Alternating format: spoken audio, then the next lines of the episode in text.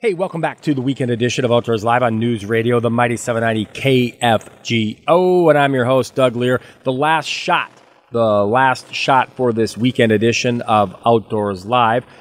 We still have a Central Dakota Outdoors report with Pat Stockdale. We're going to get you a podcast extra with Brewer & Agri Gone Outdoors, and you can listen to them.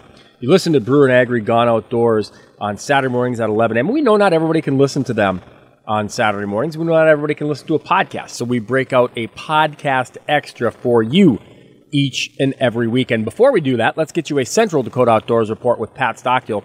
You read her work in Dakota Country Magazine. She is an award-winning outdoors communicator, and she connects with the people and the places, the bait shops, the gas stations, the motels, the resorts, the guides, to give us a better idea of where people are going, what they're doing, what they're finding outdoors. Well, Pat, what's cooking outdoors this week? Thanks, Doug. Well, I hope everyone managed to have everything stay anchored down as much as possible after this week's windy weather. One thing about the wind, it helped make ice rapidly disappear and open up lakes across the state. There might be lingering ice on some of the larger water bodies where it's piled up along the shore, but it definitely got things moving.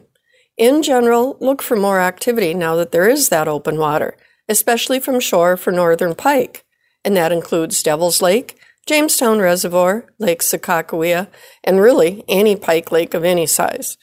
Keep trying the bridges around Devil's Lake as well for walleye. Also, look for fishing piers and docks to be in place soon, although some are already in place on Missouri River around the Bismarck-Mandan area. And speaking of Bismarck-Mandan, anglers were finding walleye success yet on the river around Hazleton, Eckroth Bottoms area, as well as from shore. The best success is in the morning and evening using shallow running crankbaits or minnows.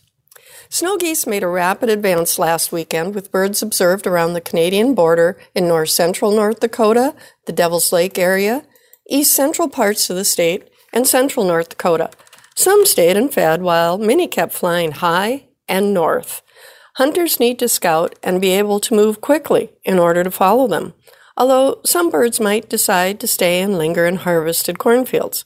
Plus, there will be some late arrivals to stretch hunting opportunities out a little bit. Speaking of hunting, spring turkey season gets underway April 10th, so North Dakota resident turkey hunters, don't forget to get your new 2021 hunting license.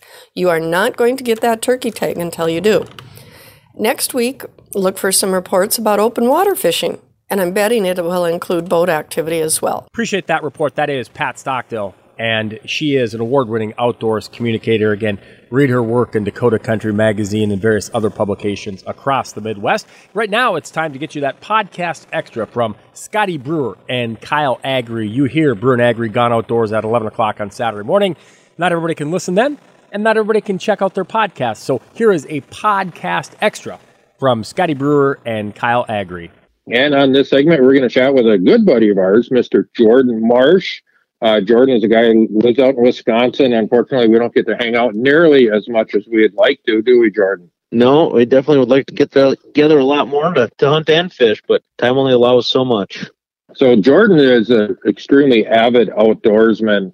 He has a company called Marsh Outdoors. He does a lot of work in the hunting industry and in the fishing industry. But he is a very avid goose hunter and an extremely avid turkey hunter.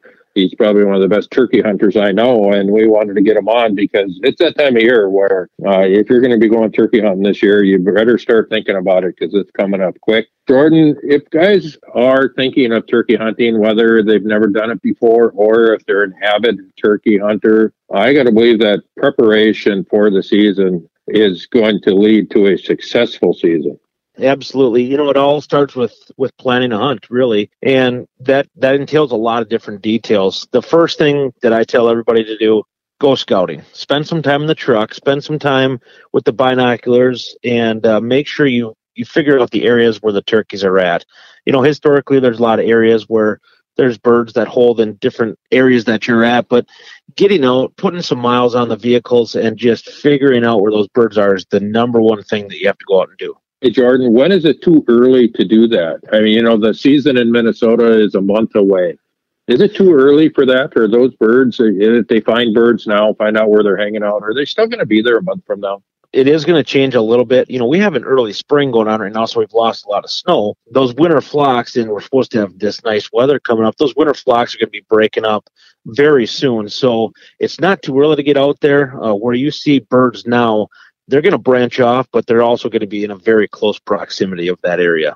So, Jordan, if you're looking and you're scouting between now and whenever your season opens, wherever you might be listening to the show from, what are we looking for? Are we looking for birds? We actually want to put our eyes on birds and note where they're at and where they're hanging out. Or are there any other signs that might indicate this is a place we should look into further? Yeah, you know, that depends a little bit on the time of the year, too. Earlier on, those birds are going to spend a lot of time out strutting in the fields. That's a great, the best thing you can do is actually see live birds. As you get later into the year, those birds start to hang out into the woods a little bit more. And the reason being is they'll be out in the fields early in the morning, late at night. But once that sun starts warming up and those days get warmer, those birds like to stay in the woods a little bit more just because it stays a little cool for them.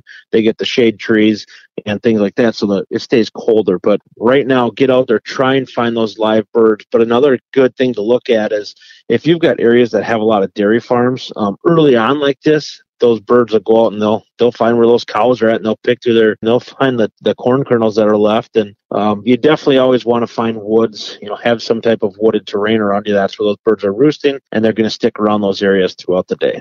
So, and I got to believe that there's no time like literally right now.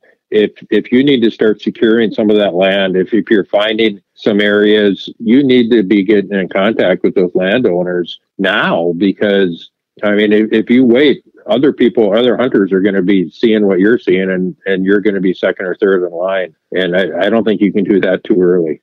That is correct. Get out there, make sure your landowner, sometimes land changes hands over the course of the year, and just make sure that that landowner still owns it. And always make sure you take care of your landowners, obviously respect their property, you know, leave it better than when you found it, and return the favor. At the end of the year, case of beer, case of, you know, bring them some meat sticks. They always like that type of stuff. Here in Wisconsin, we bring them cheese, and it seems like we can come back every year. They love Wisconsin cheese, so you can't beat that. You know, it's about relationships, isn't it? I mean, it doesn't matter if it's hunting, if it's fishing, if it's your family, if it's your neighbors, it's about treating people right. And I know that certainly goes a long ways in the hunting world to have yourself a good place and have access to some land. Jordan, what about gear? As we look, we're a month out from the season. What do we need to be starting to prepare our gear for our first hunt here down the road a few weeks? Yeah, typically when you start off in the earlier part of the year, it's a little colder. And the birds, what you want to do when you're scouting is try and get in their travel corridors. They're in a lot of the same places. So what I like to do earlier on when there's not a lot of foliage on the tree, I'm a blind hunter. I like to sit inside of a blind. It keeps you a little bit warmer, keeps you concealed. So obviously you make sure you're going to have your guns, your ammo, and your calls. But aside from that, a nice blind that's comfortable, you put some chairs in there, that's going to be the way that I'm going to start off the season. As we roll in a little bit later, I'm going to do more of the run and gun style of hunting. Going to be wearing a vest, just going very low key. I run decoys. I like to run the AvianX decoys, but some people like to just run out with calls. It really just depends. But, you know, the run and gun style of hunting starts to take off more as you roll into that May season, just because there's a lot of foliage on the trees and you're able to move around without getting detected. All right, let's, we got, I don't know, a couple minutes left. Let's talk about calls for a minute, because calls are probably one of the most important tools that a turkey hunter has. And it can get kind of daunting if you go out there and or go to your sporting goods store and see what all they have, because there's quite a bit available. Yeah, so when it comes to calls, I personally use the Zinc calls brand.